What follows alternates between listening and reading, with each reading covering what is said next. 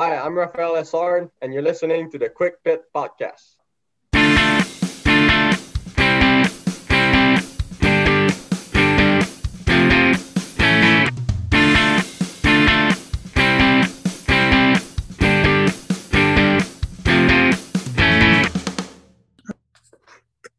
Welcome back to the Quick Pit Podcast. I'm your host, Ethan, joined as always by Connor. We've got a great race to, well, not great, great race, but we've got a race to break down this week. We've got a new Connor Reacts, um, some other big racing news, and previewing the racing at Sonoma, another road course. So, a lot to unpack on this week's episode of the Quick Pit Podcast. So, let's get right into it. Coke 600 this past weekend, Memorial Day. Um, longest race on the NASCAR schedule, 400 laps around the mile and a half Charlotte Motor Speedway. Let's kick it off with the top 10. Connor, you want to start it? Sure. I'll take that. Yeah. Coming in 10th is the four car Kevin Harvick. Uh, another top 10 for that car, that team. And they're just going to continue. Uh, they'll probably continue just getting these consistent top 10s. Yep. And in ninth place, we have Tyler Reddick, already his eighth top 10 of the year, uh, which is just one shy of his, his uh, career high, which was his rookie season last year of nine. So he's going to blow that out of the water. We're not even halfway through the schedule, and he's already um, one shy of his record. Barring anything catastrophic or catastrophic collapse, this is going to be a very good sophomore season for Reddick. Yes. Coming in eighth is a 17 car of Chris Buescher. Another great run for this team as um, they've really been strong this year and um, they're well in the playoffs as of now. And hopefully they can continue it and uh, make the playoffs this year. Yep, already his fourth top 10, already halfway to his total from last year. In seventh place, Denny Hamlin. Denny Hamlin has always been around this season. He has 11 top 10s so far this year already, which is – really, really good given that we're 15 races into the year. Yeah, about that. At, right? 15. Um, so so another good run for him. Not as much speed as he's shown before. The the Chevys were really the class of the field. Um, this past race as shown by only having um, by having six Chevys uh, in the top 10 and then two Fords and two Toyotas. Um, so yeah, it was, it was, a great run or good good run for Hamlin, um, but he really wasn't a factor just because it's. I'm sorry about that. just consistent. Um, man, I wish I could have had time to mute myself, but um, good consistent run for him. Yeah, now getting off this Chevy Chevy run here, coming in sixth with a three car of Austin Dillon. RCR was really strong this uh, this weekend. Of course, HMS was even stronger, but um, um, that team came to play, and Austin Dillon gets a well well needed top ten for that team as they're trying to put some distance in between them and the cutoff line in the playoffs. Yeah, what's worth noting there is that they're in eleventh in in points um, and 14th in uh, playoff standings, um, which is quite impressive. Also, Michael McDowell is still in the top I just I thought he had fallen out at this point, but he's still in the top 16. Um, fifth place, Alex Bowman. Um, he didn't really have uh, Connor. I think you would agree with me on this. He didn't really have winning speed, but he was very close, and he was up there mixing it up all night long. Yeah, he didn't have winning speed, but um, and like Alex Bowman after after the race event said a top five to them felt like a win. Um, as their car I guess was not good. Um, but if anyone made a mistake there, he would he was there to pounce. So uh, just not, another good run for that team. Yeah, and in fourth place, William Byron, the second of four Hendrick cars in the top five. Um, he led for a little bit. He actually was able to drive up and take the lead away from Kyle Larson in the third stage. However, um, the green flag pit cycle in that stage, uh, he was slow and he never caught back up to Larson. So I think it would be a whole different race if if um, Byron had had an equal pit stop uh, on that sequence because he lost a good three seconds just coming in and out. Uh, and I think uh, he could have, if he had been up there, he could have been able to compete for the win. Yeah, I think Byron might have been the second best car on the racetrack behind Kyle Larson at some points, but just seemed to fall off at other points. So um, he was really fast here and there, and it was just there here. Like, so he had a fast race car at some points, and if he had a fast race car at the end, I feel like he could have stole a win from uh, the race winner Kyle Larson. But coming in third, hold on, hold on, hold on. One more thing on the on Byron. Um, that top five sets a career high for top fives in the season with him, with six beating his previous best total of five in 2019. So he's once again less than halfway through the season, and he's already breaking career highs. So he he's on track for a monster year compared to his previous seasons. Yes. So coming in third is the 18 car of Kyle Busch. The only one that seemed like he could get in there and mix up with the Hendrick Motorsports cars as they were phenomenal. But uh, good run for Kyle Busch. He wasn't the fastest car, but uh, was there all all all day long, and um, just was annoying that he was there because he kind of messed up the one, two, three, four for HMS I was looking for. But uh, it is what it is, and just another another solid run by a championship driver in Kyle Busch. Yeah, he was the only one who had any little bit of a something for the Hendrick cars. Um, and and he yeah he him and him and Byron and Bowman were were battling pretty hard there at the end, and Elliott pretty hard there at the end, last 50 laps or so after the final pit sequence. So uh, good run for Busch. And in second place, Chase Elliott, uh, last week's winner, uh, finishes second to the guy he beat last week. The two Hendrick drivers uh, switched spots in the top top five or top two positions uh, these past two weeks, and so um, he also was able to lead for a little bit. He was able to hang with Larson for I don't know maybe 20 laps after the restarts, but Larson had much better long run speed than Elliott. Elliott was able to keep up with him in the short run, but in the long run, Larson pulled away. Um, not really anything else much to say there. I mean, he was just there in the hold top up, hold five. Up, hold up, hold up, hold up, hold up. What? There's one thing to say here. I take a three to nothing lead and guessing the winners correctly. That's and right. it's just cruising from now. As you you you had the first pick last week and you were about to pick Kyle Larson, but you see he's gonna blow another one. He didn't blow this one. He swept all three stages and then of course won the race as it's a four stage race. But I take a three nothing lead and I'm happy about that. Hopefully I can win this ten dollars that we bet on who could have the most wins and make up some of the money I owe Ethan uh, very slowly here. But I'm happy. You be happy. So obviously, Kyle Larson wins all three stages, leads 327 laps. It's already over. He has got on the season 1,100, 1,105 laps led. That's only less than 250 shy of his career high that he set back in 2017. I think he's going to push 2,000 laps led easily. He has dominated the mile and a half tracks this year, even when he hasn't won and uh, another great win for that for that team um, with a new sponsor. He got a one-off sponsor for this race, and he won in it. I'm sure that's that's got to be thrilling for that company. Um, got a lot of bang for their buck there, and so um, yeah, Connor, thoughts on this race in general? Uh, I thought it was cool. I liked. I usually like it because it's night racing, and who doesn't love night racing? Um, but HMS dominates again, and HMS is top dog now, and I don't know who's going to stop them. If they keep this up, then to be honest, I could see like the final four could be all HMS. Do you imagine that? If they keep this up with what they're doing right now, they they somehow could they could have a all four, the final four be all four HMS cars, and uh, that would just be crazy. At this point, I can't see how you don't have at least one in the final four with the way they're running. Although, yeah, um, at, although no, I don't know.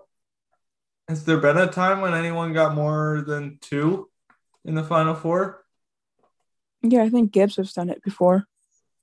In 2019, did, were they able to put? Uh, I think they Hamlin, Busch, and Truex in there. Something like that. I I, I can't remember, but um, I, I, if it if it did happen, it would be with Gibbs. Yeah. Another thing I want to mention here about the race was that um, the other the other uh, like um who was it? It was Chip Ganassi. Yeah. That that team both had mechanical issues with some type of thing that they both Kurt Busch ended up blowing up after and Ross Chastain was riding around eating a granola bar um for most of the race, like 72 laps down. So um Here's the crazy thing. Hold on. I'm looking at this now. He was only 10 laps from catching and passing David Starr.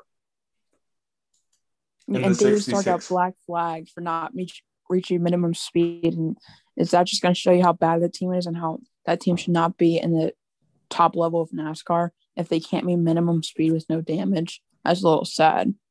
Yeah, but David Starr, too, is a half decent driver. I mean, he was running really well at Homestead, wasn't he, Connor? Ethan, we are not going to talk about that incident, and we are going to move on from here. Another Oh, thing I, I, want to talk about. I don't think you're. I don't think we're gonna move on just yet. When we get to Connor reacts, I think that might be brought back up again. yeah, Ethan might have done something with Connor Reacts, and I might not be too happy about. you're the gonna one, love it. One, the one last thing I want to mention about about this race was that lap traffic played a role in this, especially towards the end with the Hold mix on. Connor. I thought that was gonna be our Connor reacts. Oh, it is. I think. it Never mind. How about, We'll get how to about that in a little bit. Let's head over to Connor Reacts. Well, I, I just want to say a couple things first, and I, Connor, I don't think we're crunched on time here, so I don't think Connor's going to be in the second segment. It'll just be me. Um, he'll be in the third segment though with our predictions for uh, Sonoma. But uh, I'm going to be going over the Indy 500 a little bit, and you know, after watching the Indy 500, I think it made the Coke 600 look bad. Um, and that's the only good way to put it is that Well, I mean- well, it's because you have a like for it's like a four time champion, which is like results like a seven time champion in NASCAR. Like a guy is tied, tied a big milestone. Um, Yes, like Jimmie but- Johnson did it back then. But and I'll get into this more, but the Indy 500 was a great race without stages, without a competition caution, without nothing. And and yet it was an amazing race. And then uh, this race happens, and yes, Larson did have a, a completely dominant car and, and put a whooping on the field, but you know, I, I still think it's necessary to look at because the stages how many times has uh, Larry McReynolds said in the pre-race strategy? The strategy is to split the stage in half, right? Like, I like stage racing. I think stage racing is fun. It gets it packed together after a while, and you see that restart. And I, I love, I love those restarts. you, I guess we have differing opinions on this, but you know, I think the only thing that saved this was the fact that the team and manufacturer that I like dominated. That's the only thing that saved this race for me. So I'd give this a decent rating, I guess, uh, especially because Larson was able to close one out. Elliott, Byron, Bowman, Dillon all ran well. But, you know, it honestly wasn't much of an entertaining race. So one of the more entertaining parts of it, though, was watching them dodge the lap traffic. Lapped traffic. And so with that, we will move over to Connor Reacts. And um, so we will get that going here in just a second um, on Connor Reacts coming up next on the Quick Pit Podcast. Michael McDowell. I'm happy that he won. I just didn't think that he would win a race. Yes, he's talented, but I didn't think his team and the car that he has would win a race. And let me just say, Ethan's probably gonna be upset. He was really lucky to have that win. It's great to see Bowman get back to victory lane, and I'm just so happy. I've watched so many YouTube videos of that final restart, which I thought was excellent. I thought that restart was one of the best restarts I've ever seen Bowman have. So um, there's this uh, guy that I don't even know his name. 'cause He's some nobody that shouldn't even be in the sport to begin with. Just decides that he's gonna he's gonna ride the middle lane when he needs to be like in the grass out of the way for Gregson to pass so he can go win. But he decides that he's gonna go up and block Gregson. He runs into him because he can't even get minimum speed. He goes like 20 miles per hour because he's some no name that shouldn't be in the sport and his team sucks whatever. It's gonna be one of the worst segments we've ever recorded.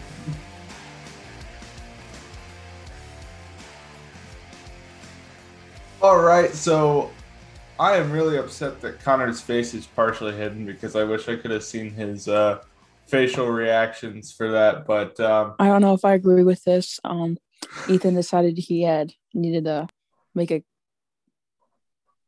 just a vid uh, recording of me raging on tape and needs to put on in front of Connor reacts. But uh, it Yeah. sounds great. I will apologize. I accidentally started it like 15 seconds in, so that's why it's kind of abrupt. But I'll do better next week. Um, but uh, so Connor, what do you what do you think?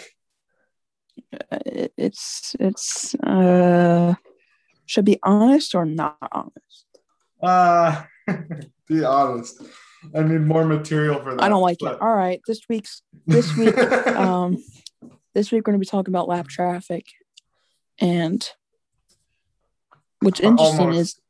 is lap traffic played ruined the race on Sunday. yeah and like a lot of it wasn't its fault their fault um they were just running the high lane or whatever out of the way and that's just just where the racing was happening. So i don't know if nascar can do something better with it but like it really didn't look like the driver's fault. It, maybe the spotter tells them hey get out of the way get down or something like that find another lane that these guys aren't racing in. But there were a lot of picks being set to pass each other and it, it just made a lot of um switched a lot of positions that really shouldn't have been switched. It was stalling cars out um and i don't know what the drivers of those back uh, back markers can do or lap traffic drivers but there there has to be something that needs to be changed here because it can't be affecting a race it, like i'm fine with it affecting a race affecting the race a little bit and maybe at one one or two positions get like one or two picks happen to pass each other. But you pretty much saw this almost every lap. It felt like someone was saying a pick, lap traffic was in the way. So I don't know if it was just like a, a one off race here where you had all this lap traffic, you know, like they're just in the wrong place, wrong time. But it needs to be fixed, and it's not the driver's fault. Maybe the spotters could do better. Maybe NASCAR could also tell them, "Hey, move to this lane or whatever." But um, it needs to be fixed. I I agree with you. Although I will say that um, that was the one thing that kind of redeemed it for me was watching them dodge the traffic and battle because of it. However, I, I completely agree with you that there's not much those drivers can do because one, the PJ one made that track um, very strictly one lane. I really think NASCAR should not have put the PJ one down um, because it, it just made it there was one lane, and especially with a bad car that the back markers have, it's like that that's got to be those cars that they have to drive must be such a handful that there's really only one lane that's even somewhat bearable, you know? Like I'm sure they the handling on those things is not a, enough such that they can hold it wide open like the rest of the cars do, and so that makes them much slower. Um, and thus I really, you know, I think this comes down to the teams, Connor, honestly. Yeah, and it's interesting. There needs to be somebody to fix something, whether it be NASCAR the teams or NASCAR not allowing them needing like more speed or something. But something needs to change, and it's not the driver's fault, but something does need to change. When the 66 car has a pole speed of almost 20 miles per hour slow, or not pole speed, qualifying speed, almost 20 miles per hour slower than the pole speed, you know that's a problem because like that that should not be happening. They need to raise minimum speed, I think. Yeah, and yeah, and I agree with you on that. Like that that's probably a good option. But yeah, some of the cars like like I love Timmy Hill, but Timmy Hill, that race car was not going real fast. And it was Except it wasn't Timmy Hill, Connor. it wasn't? Who was racing it? It was your old friend, Mr. David Starr. That was him? Yes. I was thought him. it was another car. No. All right, but listen Sorry. to this. Rick Ware Racing was faster than that 66 car. Which doesn't often happen. Typically the 66 is better than Rick Ware. Yeah, and Ever it so almost slightly. felt like it almost felt like the 66 team was saving money or something. But like, yeah, they really needed to. I, I agree with you on the fact that they should raise minimum speed or not let them in the race if they're 20 seconds behind the leader um, in qualifying speed, which not 20 seconds, 20 miles per hour, but yeah, still, that's, that's, that's a lot. 20 um, miles per hour slower than other cars, which is a lot. Um, there's, I, th- I think that's a good, good way to fix this problem a little bit. Like raise minimum speed. It doesn't have to be by a lot, but just enough that it's not causing a race to almost everybody's passing each other with using a pick on lap traffic. Actually, while while we're on it, um, I I think I want to find the minimum speed. So Connor, keep talking. um, I think um, you know these teams there, there needs to a be more of an incentive to run competitively and b there needs to be a better way to um, there needs to be a better way that than they've got really to to encourage teams to work on speed and competitiveness. And of course rick ware racing is exploiting this to a, an extreme the current system. But you know they, they just can't be in the way like that. And, and connor do you have any ideas for how to fix it? Yeah eh, yeah that's that's it's tough. And I, I feel like the only way to fix is raise minimum speed, whether that be by a couple miles per hour or maybe when qualifying comes back next year, probably that they don't let people that are 10, 20 miles per hour slower and maybe it's only 10 or something like that at most. Um, and I feel like Rick Ware, that should be like the edge because Rick Ware, I feel like has enough speed not to stall out someone if they're don't get stuck in this bad place. And but like that needs to be the minimum. No one less like um like like the 66 but like i feel like the best way to do it is raise minimum speed in the or when qualifying happens next year most likely um you don't have people you don't have people maybe it's maybe it's um you can't be too far behind the leader's time um or you don't make the race or something, something along those lines because you you can't be running that slow because that that could cause an accident with that being that slow. And we saw that um we saw it on the truck series, even though it was like a wrecked race car.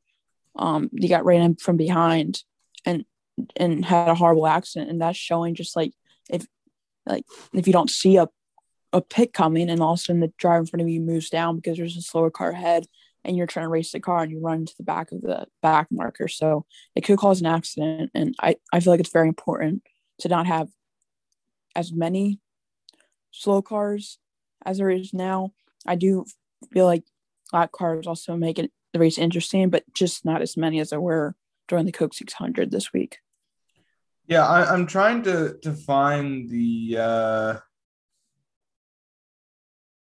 the the times for for practice, um, but basically, uh, according to this uh, article I've pulled up, uh, minimum speed is 115% of the fastest lap um, in final practice. So if you look at that for this weekend, um, I'm trying to find the numbers, but um, Dillon had the fastest lap at 29 uh, seconds point 845 29.845 seconds which would turn into i believe um i'm doing math here uh 34.3 seconds which that's really really slow. That would be um that would be the minimum speed minimum lap time that they'd have to run. And as slow as Starr was running um, or as Rick Ware, I guess Starr did get black flag for violating minimum speed, but um, as slow as he was running, uh, as the Rick Ware cars are running compared to the rest of the field, that's probably still a good 10 miles per hour faster than, and two, like two seconds or so faster than minimum speed. So, uh, minimum speed isn't doing anything except like weed out the the really really really awful cars and so it doesn't happen that often and i really think that the best solution here to prevent this from happening is try and get rid of something like the PJ one that creates a very strict groove, one lane racetrack, and then also raise minimum speed to really weed out cars that will get in the way, even if they're technically above minimum speed, what we have now. So, Connor, you got anything else to say?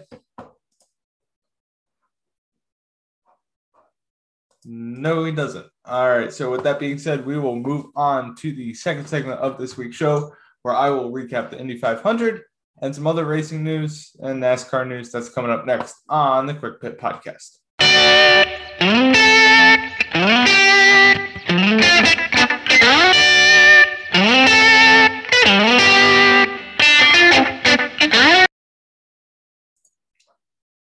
Welcome back to the Quick Pit Podcast. I'm your host Ethan, all alone in this segment because we ran out of time to run to record the uh, second segment here today. But Connor will be in the third segment of this week's episode. So we got a bit of racing news to get into. Uh, we'll, we'll start with kind of the, the sad news first, and, and that's that there was a death in motor racing in the past week. Uh, MotoGP or Moto 3 rider Jason Dupasquier I hope I really hope I'm pronouncing his name correctly. 19 year old um,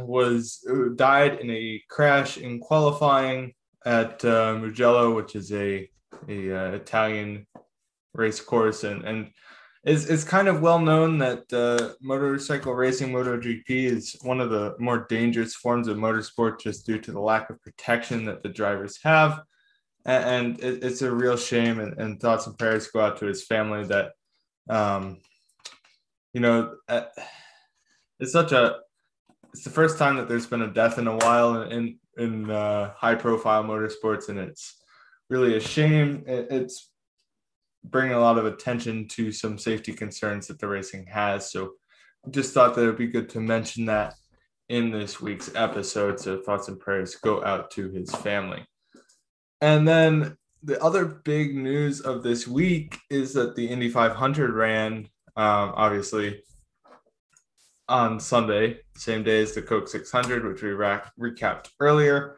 Um, and, and, honestly, I watched pretty much the whole thing. I mean, I don't typically watch IndyCar, but um, I, I watched a lot of that race, and it was a really good race. And you know, it's probably helped me. Uh, get back into the uh, into IndyCar a little bit or get into it. I, I guess I never really was into it before, but you know, I found it a great race. Um, lots of fuel strategy. Favorite impulsor uh, Scott Dixon lost out on a um, chance at a win by a very unfortunate fluky series of events early with a crash on pit road during the first round of green flag pit stops where he um,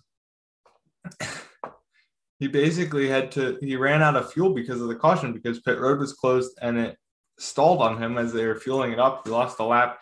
So did uh, driver um, alexander rossi in the napa car um, both him and Dixon lost a lap there, and they were fighting to get back for the rest of the race. Dixon had a chance at the end with an alternate strategy, but ultimately it did not fall through. Um, and so, you know, that was Connor's pick to win. We picked last week on the show, as you as you no doubt heard if you listened. Um, but uh, my pick, Tony Kanaan, finished 10th. Uh, former NASCAR driver Juan Pablo Montoya finished ninth. Rinus VeeKay, who has won a race this year at the Indianapolis Road Course, finished eighth. Sage Karam in the 24 car finished seventh. Santino Ferrucci, who's been uh, running uh, some Xfinity Series races for Sam Hunt Racing this year, he finished sixth. Sixth, um, Ed Carpenter finished fifth. Pato O'Ward, who got his first win at Texas this year, finished fourth. Simon Pagenaud uh, for for Roger Penske um, finished, uh, and the, the one time champion uh, finished third. Finishing second was uh, young gun for Chip Ganassi Racing, Alex Palou. And the winner of the race was Helio, Helio Castroneves his fourth win of the Indy 500 ties him for best all time with uh, AJ Foyt, Al Unser, and Rick Mears. That's some very, very good company to be in. Um, it was a crowd favorite win. And, and I think that was part of how much I enjoyed watching that race. And that's that, you know, Connor Daly, who's the local kid who they only mentioned about 2,000 times as being the local driver during the broadcast, um, led 40 laps and the crowd absolutely loved it. It was a lot of fun watching them cheer every time he got into the lead. It was the largest post pandemic crowd that has happened in the US, I think, in the world, uh, or at least for a sporting event. Um, and uh, and then Helio Castroneves, another fan favorite, wins the race. Um, much to the delight of the fans, you could hear them cheering from the TV over the sound of the the uh, um, of the engines. And, and you know, I've always maintained that if you can hear the crowd at on t- when you're watching a race on TV, you know something good is happening. And so I, I think, um, you know, I think that's very telling as how much how much the fans loved that finish there. So uh, it's his fourth all time. He's running part time this year. It's his 25th career win, which I I know that their win list for for IndyCar isn't as long as as um, or as the numbers aren't as high as is with NASCAR. And so, you know, I think it's his, it's his fourth Indy 500 win, as I've mentioned multiple times. Um, his first since 2009, however, he also won it in 2001 and 2002 back to back. So it's been over a decade since he won the Indy 500, but he finally got the fourth and and it, it's it's a, I honestly thought it was a great race, much better than the Coke 600 in my opinion. It had fuel strategy, it had drama, only two cautions, one in which uh, Graham Rahal's car or wheel just came completely off. It wasn't secured enough, mm-hmm. and you know, I thought I I just thought it was a fantastic race. I know Connor thought it was pretty good too. He also uh, remains a bit more partial to NASCAR with that, but all in all, I definitely want to see more of that. I think that definitely cemented the Indy 500 on my bucket list for sports events that I want to go visit. But uh, I think it also showed that you don't need gimmicks to to have a good race. You don't need restarts to have a good race because there's back and forth lead changes.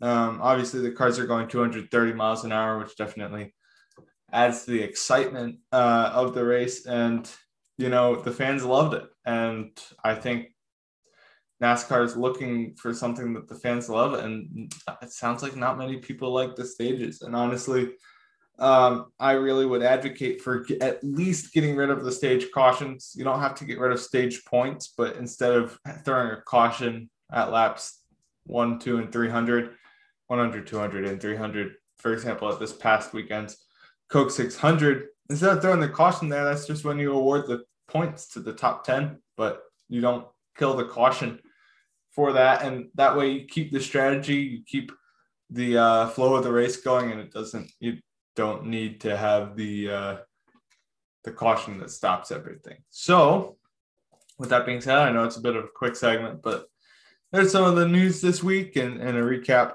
for for the other racing news or whatever we're gonna call this segment within a segment. Although there's not really any NASCAR news to recap this week, so it's just other racing news.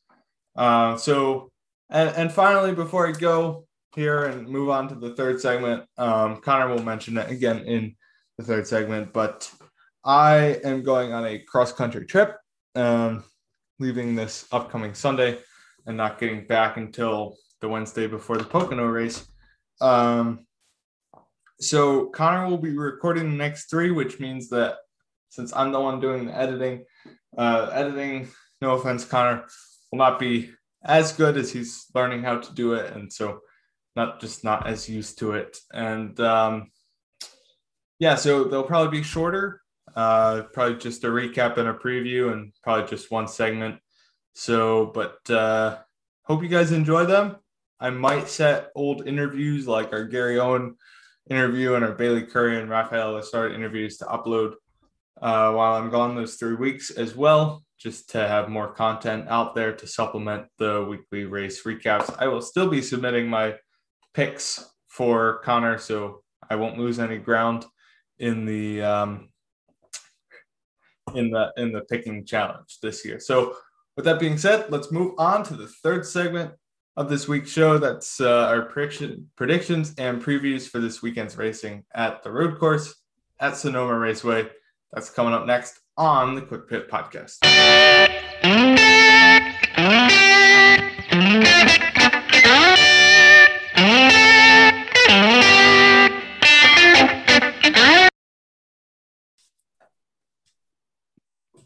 Welcome back to the Quick Pit Podcast. You made it to the third and final segment on this week's show.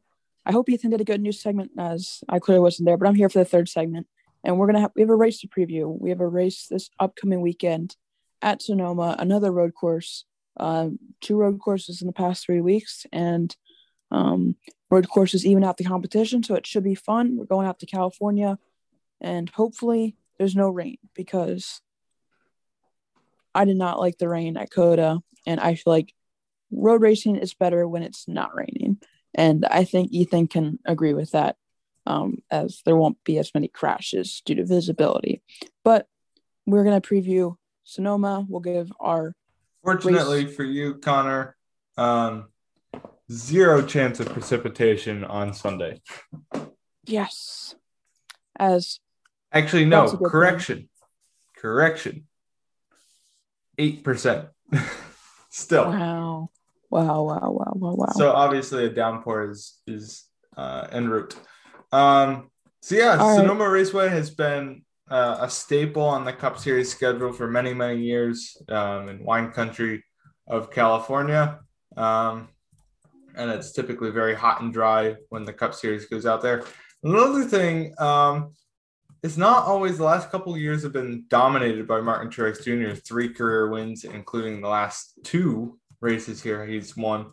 But um, I think the, the interesting thing here is that uh, typically it's not necessarily your your um, stereotypical winners. I mean, Tony Stewart's last win was here. Carl Edwards won here in a faltering Roush car. Kasey Kahne won there and, and Richard Petty, Petty Motorsports equipment. I mean, it's there's some weird winners on here. Yeah, and that's the thing. Or Of course, is even out competition, and for fantasy, I would look at, of course, Chase Elliott, put him in there as he has a good chance of winning. Um, I believe AJ Allmendinger is racing for Kaulig again. He is um, not. That was good. He's not. No, because remember, Sonoma is a standalone event um, uh, true, true, true. So with him racing, so Xfinity is racing at uh, Mid Ohio actually, yeah, uh, which is another road course. So, um, forget AJ Allmendinger, but um, it's I would put I would put a guy in like Chase Briscoe. I feel like he did well at COTA. He does really well on road courses. I would put him in there. You probably not used him a lot this year. Um, put him in there. I guess you could put Michael McDowell, in, but I guess he's gonna get a top ten because um, he seems to get top 10 at road courses because. Hey, Connor, you want to make a bet? Nope. But since I'm not making a bet now, he's going to finish like 38th and he's going to wreck just because I didn't bet. And I'm going to be mad next week when I'm by myself. But with that oh, being said, man. those are three guys would definitely put in your lineup, but also put in, I don't know, I put in all the HMS guys to be honest with you because I feel like HMS, all those guys are going to get a top 10 no matter what um, if they don't make a mistake. So those are some guys I would put in your fantasy lineup. Yes, I would also. So there's two drivers um, who don't typically race this weekend, um, both for chartered cars, not uh, separate entries. Cindric, for the same reason why uh, Allmendinger isn't running, um, is not running this race, Austin Cindric. Um, but uh, Ben Rhodes is going to be driving the 77 car this weekend for, for Spire Motorsports, which completely came out of left field.